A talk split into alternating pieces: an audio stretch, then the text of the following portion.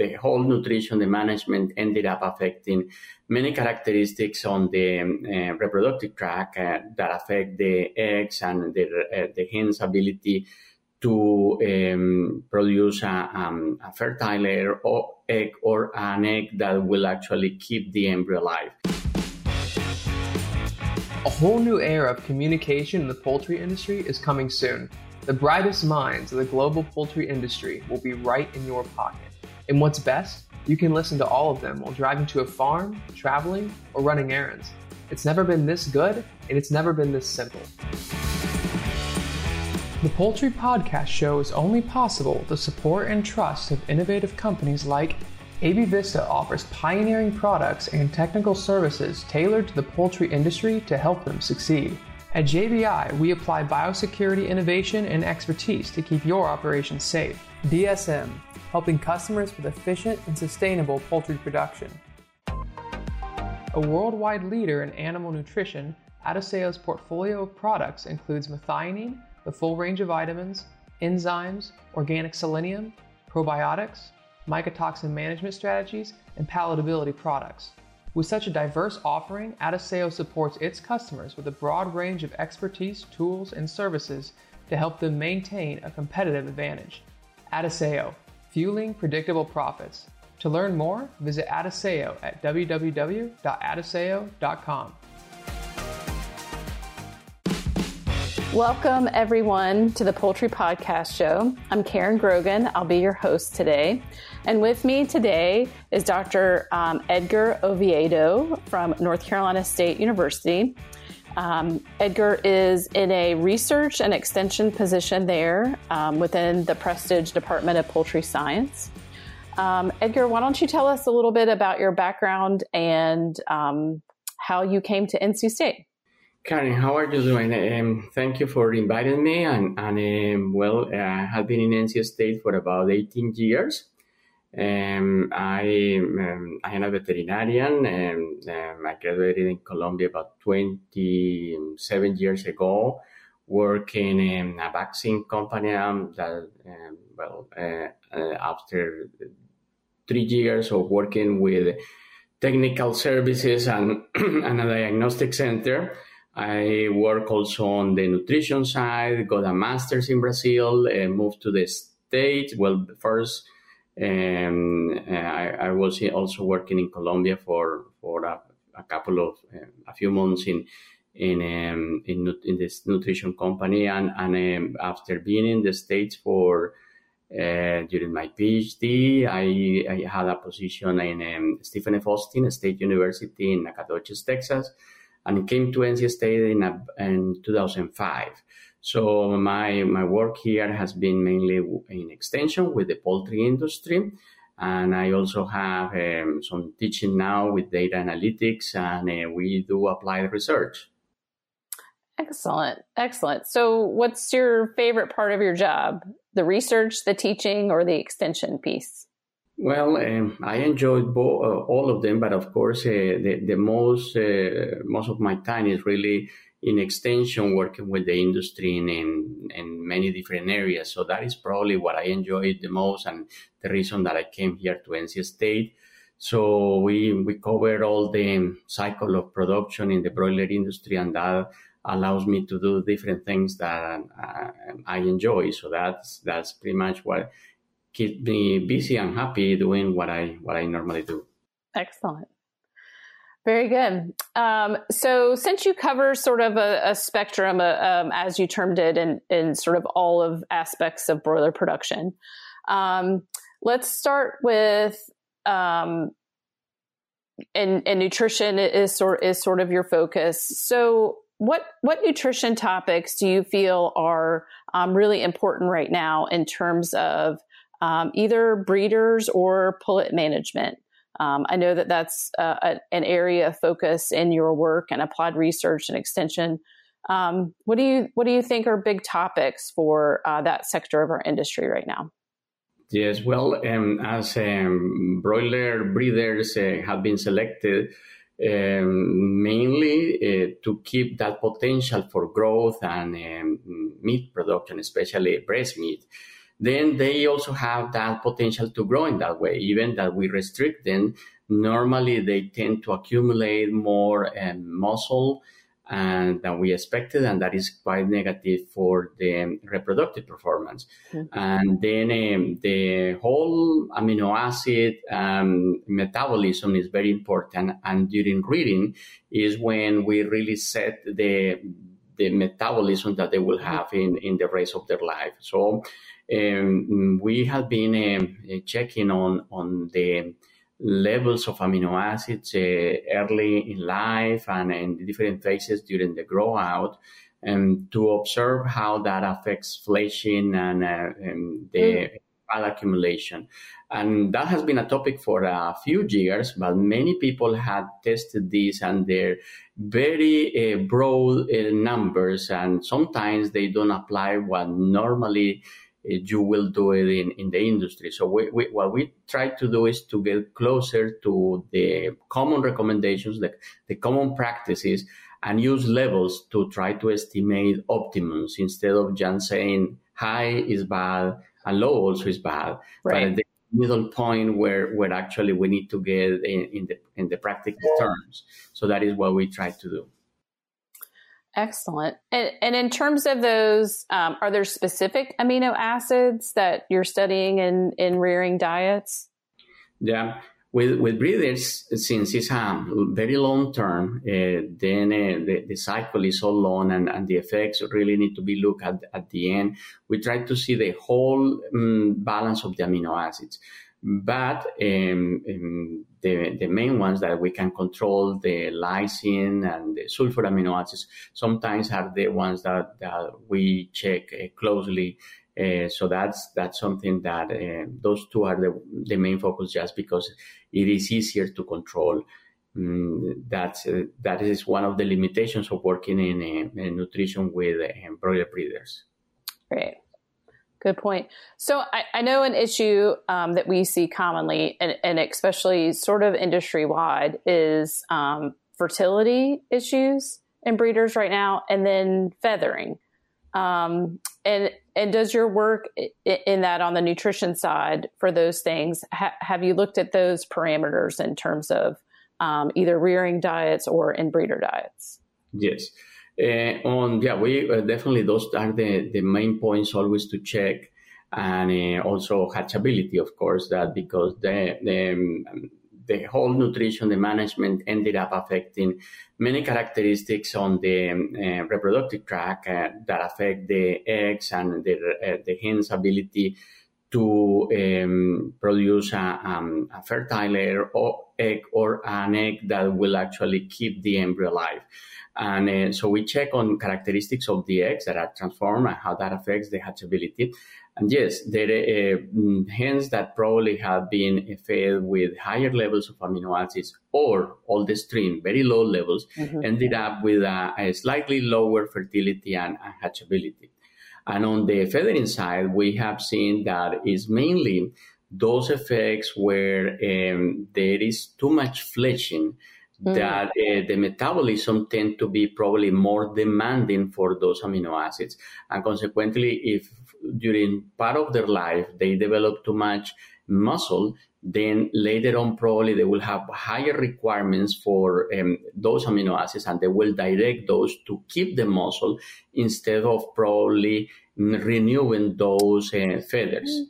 Also the yeah so also the mass uh, probably the bigger mass uh, makes them uh, at some point more um, susceptible to uh, frequent mating as well.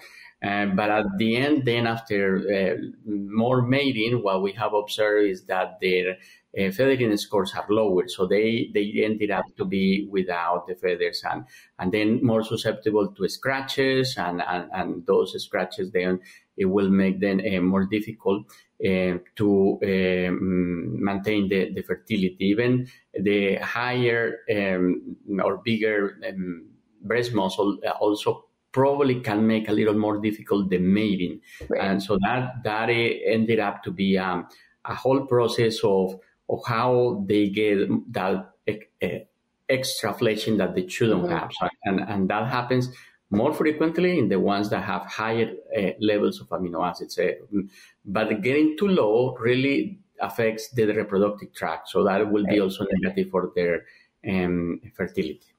So hard to find the balance. Yeah, um, well, it's, it's, a middle point right there, and and, and it's, it's about um, getting the, the right amounts on the right timing is what we have found right. that help us. Yeah. Um. So so as you were, you know, I, I think all of your your research is, is is supporting a lot of of what the industry is dealing with. Um, you know, the other hand of that is you know, a lot of people are looking at everyday feeding of pullets um, and then trying to balance what you're talking about in terms of your research is looking at fleshing and then later performance. Um, how how does that um, tie into those nutrient requirements? If, if uh, from a you know a welfare standpoint, we wanted to get to everyday feeding, how do we support those requirements and not end up with overfleshed hens? Yes, well, um, definitely that is a, a change for the um, uh, U.S. industry going from skip a day uh, programs to everyday feeding. And um, part of our research, of my research, is done uh, here in the U.S. and another other part is done overseas. I also have collaborators and even companies where we are testing different things. And um, in in other places, the everyday feeding is the common thing. They don't mm, remember right. even the days of skip a day feeding.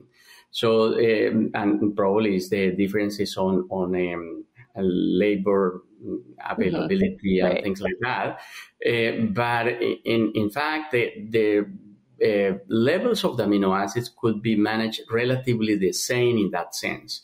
Mm, of course, the birds uh, that are in, on everyday feeding is more difficult to keep them uniform and more um, frequently, um, then sometimes you can have um, birds that will get overweight and overfleshing. But uh, in those places, uh, normally what they also practice practice a lot is the uh, grading, and the grading helps to um, know what is the amount that to feed. So um, in some way, everyday feeding is, I believe it should be tied to to that very fine tuning on the amount. So it, it becomes more difficult uh, to do it right if you don't have that chance to do a grading or to be checking weekly or bi-weekly on, on the body weights like other places that had practiced this uh, for many years um, do frequently. So that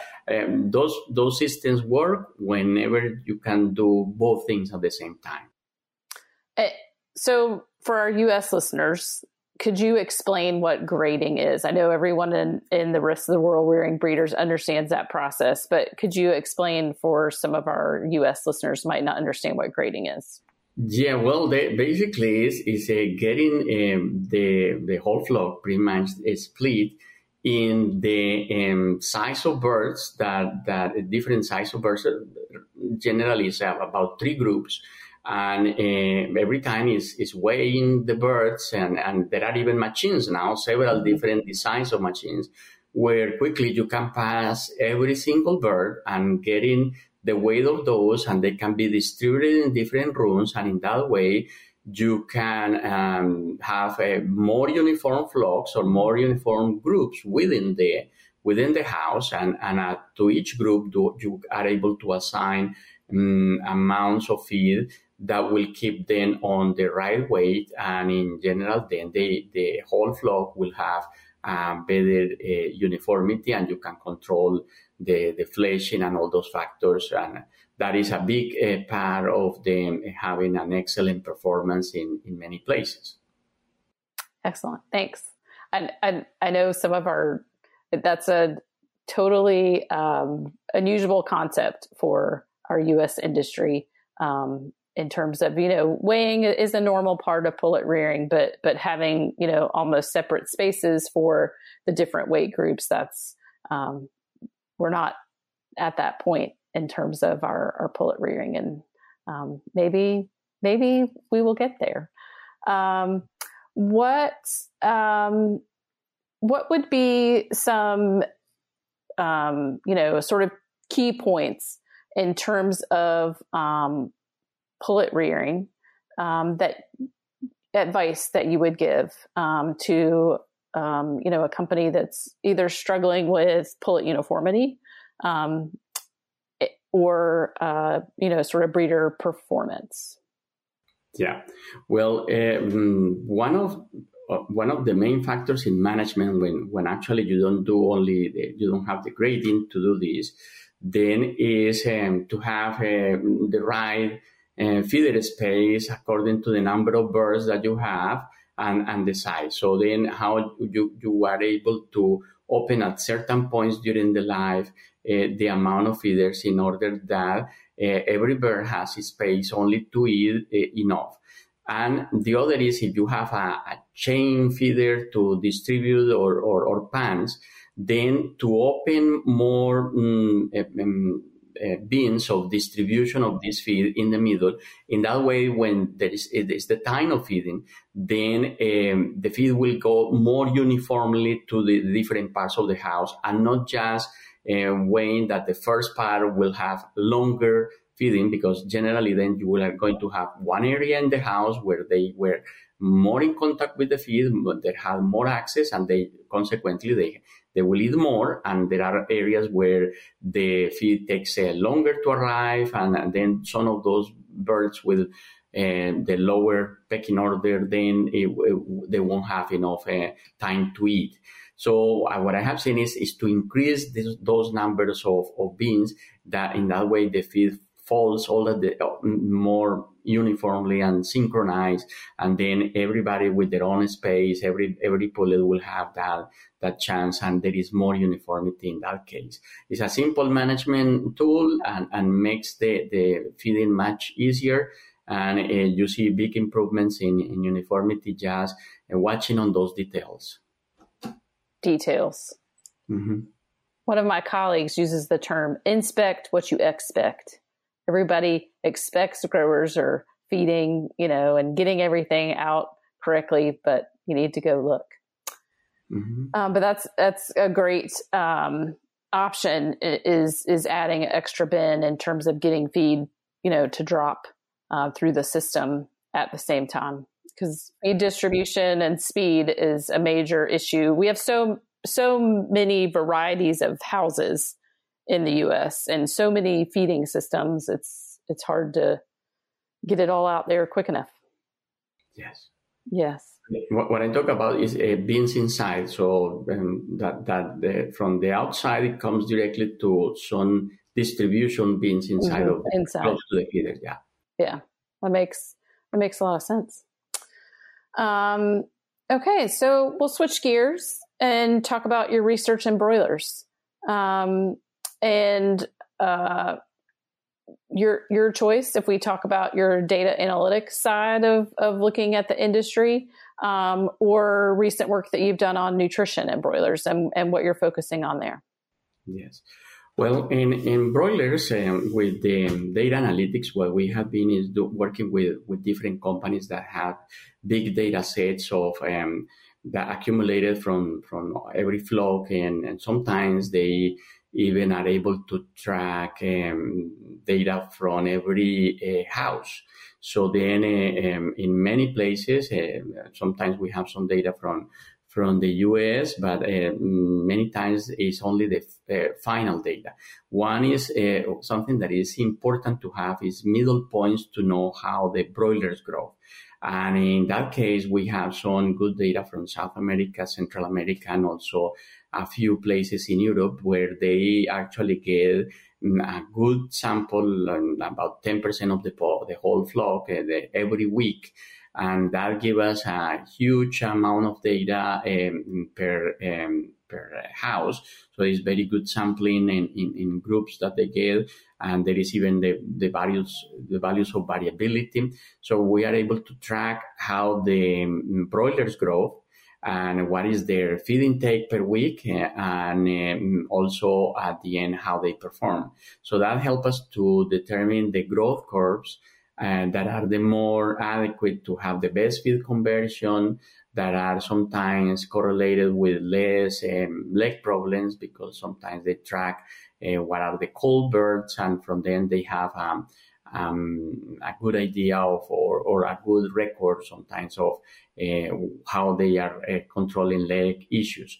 Um, so that that has been kind of uh, one of the, the areas growth curves and from also uh, other surveys that we had done, being able to track um, other factors that may affect the live performance. So then, uh, so uh, the records of uh, from which hatchery they are coming from, how how long is the distance in transportation, um, water values, uh, housing uh, conditions, many other things. Uh, we ended up sometimes with um, 20, 25 different variables that we are able to um, link uh, using these automatic techniques in machine learning that uh, is basically um, um tools like uh, decision trees or um, sometimes we use neural networks and um, these help us uh, to uh, identify the main factors that are causing that variability in performance.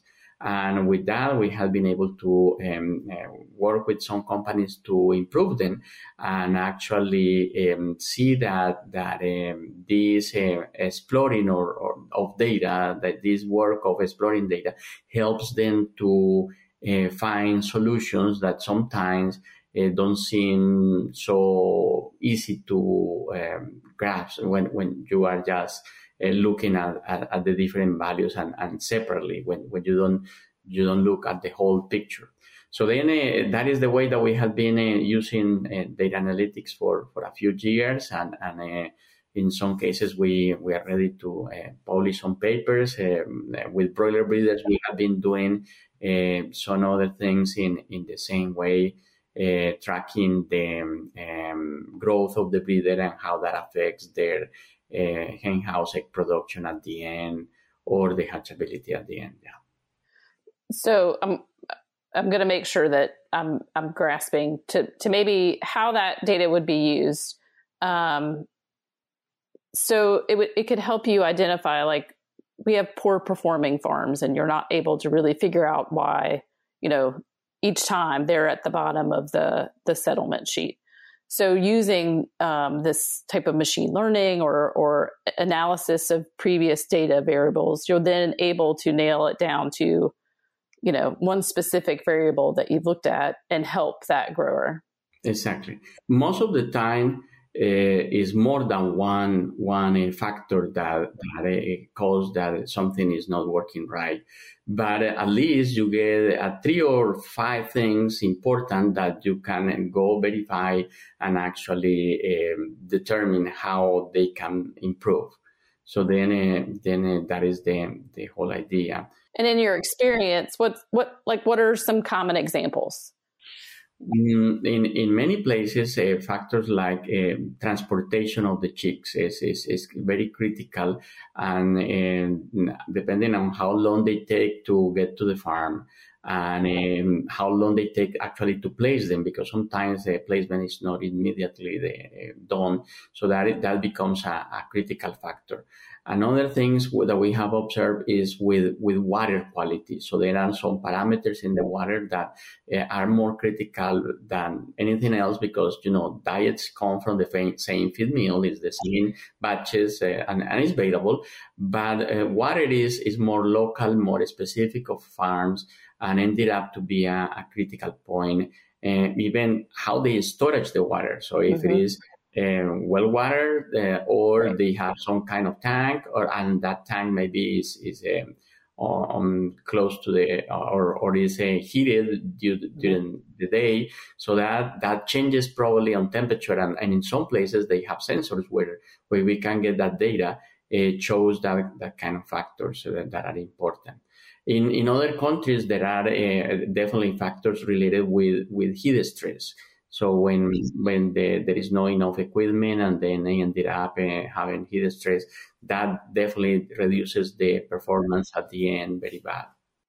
Excellent. Yeah, I think wa- water is definitely um, something we all under, I think we underestimate the importance of of good water quality and so many variables that that go into it. So um, that's def- your um, analysis of of that data shows what a, a lot of people you know understand for many years is that's really very very important to to get the gains and things that we want every day. Um, so, how, where do you see the future of that that data analytics work going? What's your next steps? Well, um, then uh, on on our side, the idea as always is to create uh, some um, dashboards where um, the companies can enter the, the data and uh, um, have um, more uh, frequent reporting of the updated data and, and, see the trends that are happening and how that that marks uh, um, an alarm or a system that some things are not going well. So then, then um, you stop waiting for the result. You actually can predict the result uh, by just looking at, for example, how um, the birds are performing. In, uh, and, and that is possible to do in, in places where, as I, as I am telling you, they receive data kind of weekly of their performance. You know? So then, uh, then it becomes a, a more um, that predictive and, and, and be able to act before uh, things happen. And, and in that way, you can control uh, the final result. Uh, if you wait just at the end to, um, to see what happened, then it's, it's hard to act on, on time, you know. Right. That would be great. Maybe, uh, maybe that's not too far off in the future. Yeah, well, with sensors, uh, uh, actually, most of this data, for example, in water consumption, uh, that uh, um, people had had them for many years, it's amazing how I mean, the data is there, right. the sensors are able to do it and um, nobody look at it. Nobody right. we're collecting really lots of data but we don't we don't use it. Then nobody really has the time or something. So then more automatic systems to uh, just track things like that will will really help uh, to to do it. And, and probably the, since it's uh, so variable in, in, in, between farms, actually the farmer is the one that uh, is uh, should be the the one uh, uh, that should detect the uh, potential issue and, and act on time to make sure that the results will be better. Right, will be great. Um, so, in terms of the work within in your lab and and um, and your group, um, what are what are new things that you are exploring? Yes, well, um, these past two years we have been, working with um, factors that uh, in in, um, in corn, like in corn processing, corn harvest, can affect the energy value. Actually, corn is the number one uh, feed ingredient grain in, in, in all poultry diets in almost all the whole world. Mm-hmm. And at least um, uh, are in, in a big proportion. And in the US is, is the number one and the biggest part of the feed. But uh, we always treat it as a commodity and we tend to have only one single value for all type of corn. And in reality, a big part of the performance variability and even some health issues can come from uh, changes that happens in the corn depending on the variety that is used and um, the um, agronomic conditions that ended up affecting some key parameters of quality that are well known for any any farmer, any agronomist. Like for example, is is the vitreousness and the kernel hardness is, mm. is, is a, a, characteristic that is measured every time that they are doing selection for the seeds and also when they are uh, marketing in the US um, the corn is, is, that is reported and there are uh, ways to estimate one of the most common now could be with NIRS um, and but in general, any any person, any grower, any corn grower has an idea of if it is a soft um, or a or a hard uh, kernel mm-hmm. variety. And sometimes the hard kernel varieties have um, important um, benefits on the agronomic side, and that is what it tends to grow more.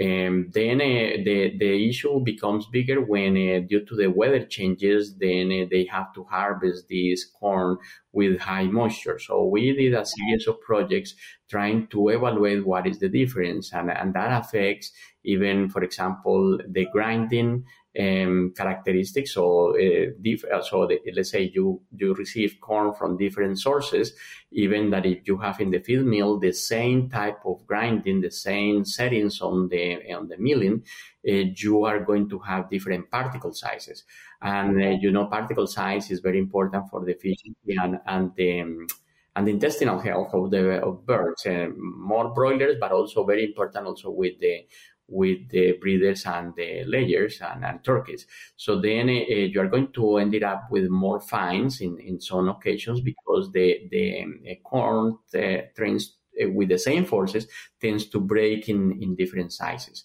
And uh, being very fine is relatively negative for the intestinal health. And we also observed uh, something that, that we started doing as a new thing is, is not only the size of the particles, but actually the uh, nutrients in the corn get disgregated. And, and when you have a diet that is uh, in uh, pellets, maybe you put them all together and everything will be there. But you know that then pellet tends to dissolve. And, and then if you get these very fines, you are going to have a lot of starch there, but very few protein, very little protein. So there is an imbalance for those birds that uh, are eating those fine uh, particles.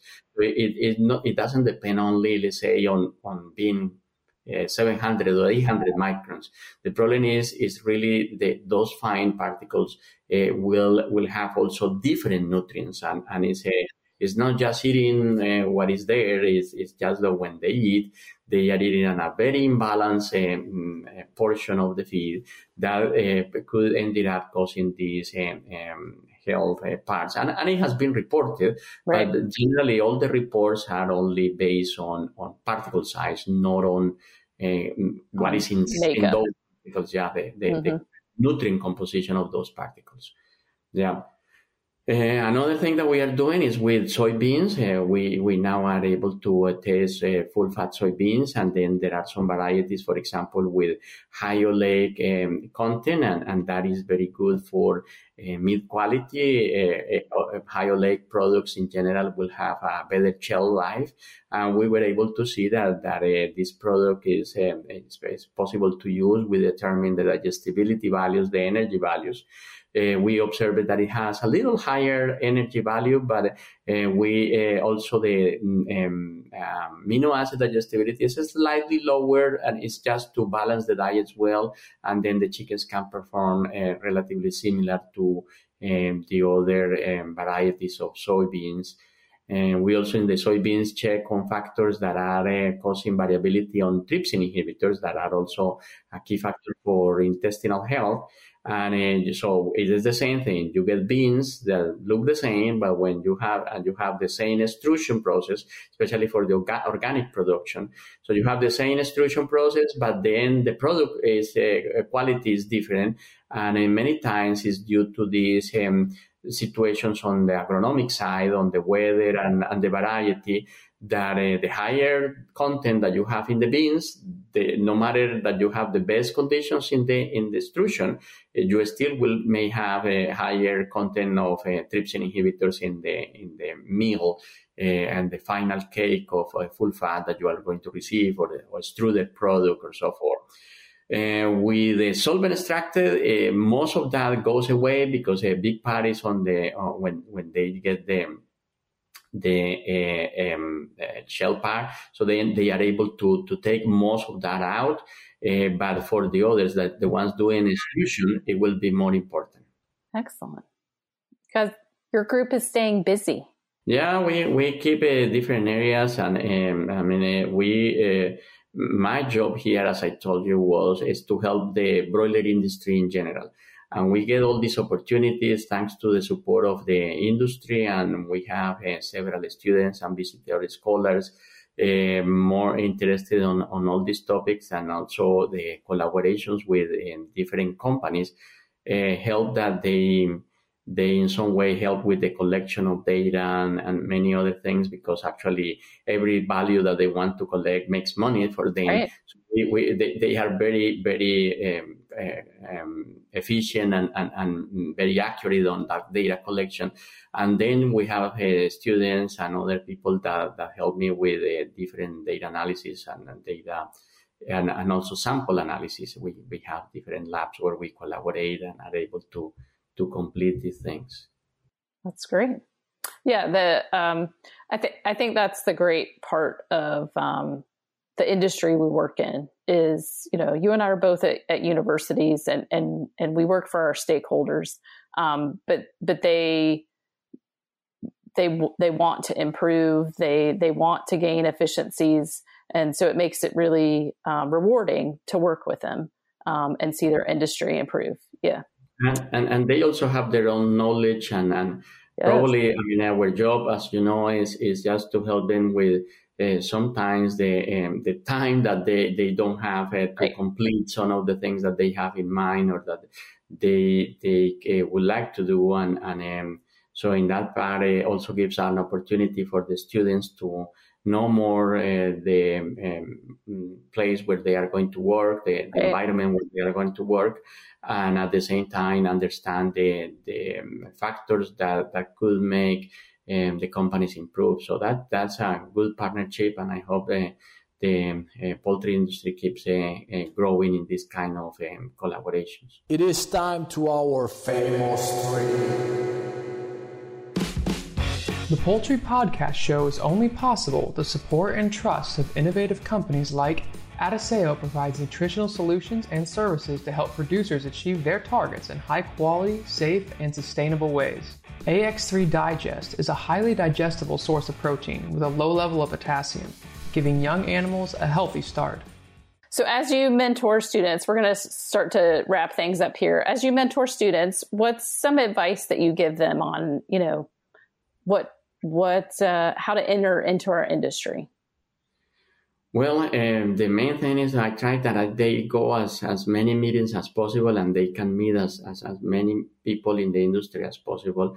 And being in the meetings, I, I bet that every single student, since they come and sometimes as an undergrad, they are able to see how big is our industry and how um, um, they can enjoy and have a, a, a part of, of the uh, in in in uh, a role in in the industry and and uh, visiting farms, visiting hatcheries and and, and feed mills and all that also give them a sense of of the um, sections where where they can work. So that then the the life on and, and I mean the the actually the hands-on and, and the um, that uh, um, real experience. I think that is what it helps them the most. And later I try to um, teach them skills that will uh, differentiate them on, on, on, being useful to uh, provide their um, uh, services to the industry and, and try to show them how they can they can feed in, in different areas where they want to work. So then uh, that is what we try to to um, uh, emphasize on on on, on a windows of opportunity where, where they can actually feed in, in the future. That's what I, I feel that. And uh, then they, they will feel confident that, that they can offer something and they can go and join a company. Excellent. I have one last question. This will be be the end. Uh, what is your favorite go to poultry resource? Either a book or website. Like, what's your tried and true? You need you need information. Where do you go? Yeah, Karen, we, we have so much information in the in the industry going all around the world that uh, really uh, uh, nowadays, I mean, most of, of the information is online. So really, I I just use Google Scholar, and uh, I can find. Uh, I always like to see at least three or four references from the same topic um, and, and, and be able to compare and, and discuss and find the differences and what they have, uh, uh, have as, as a result.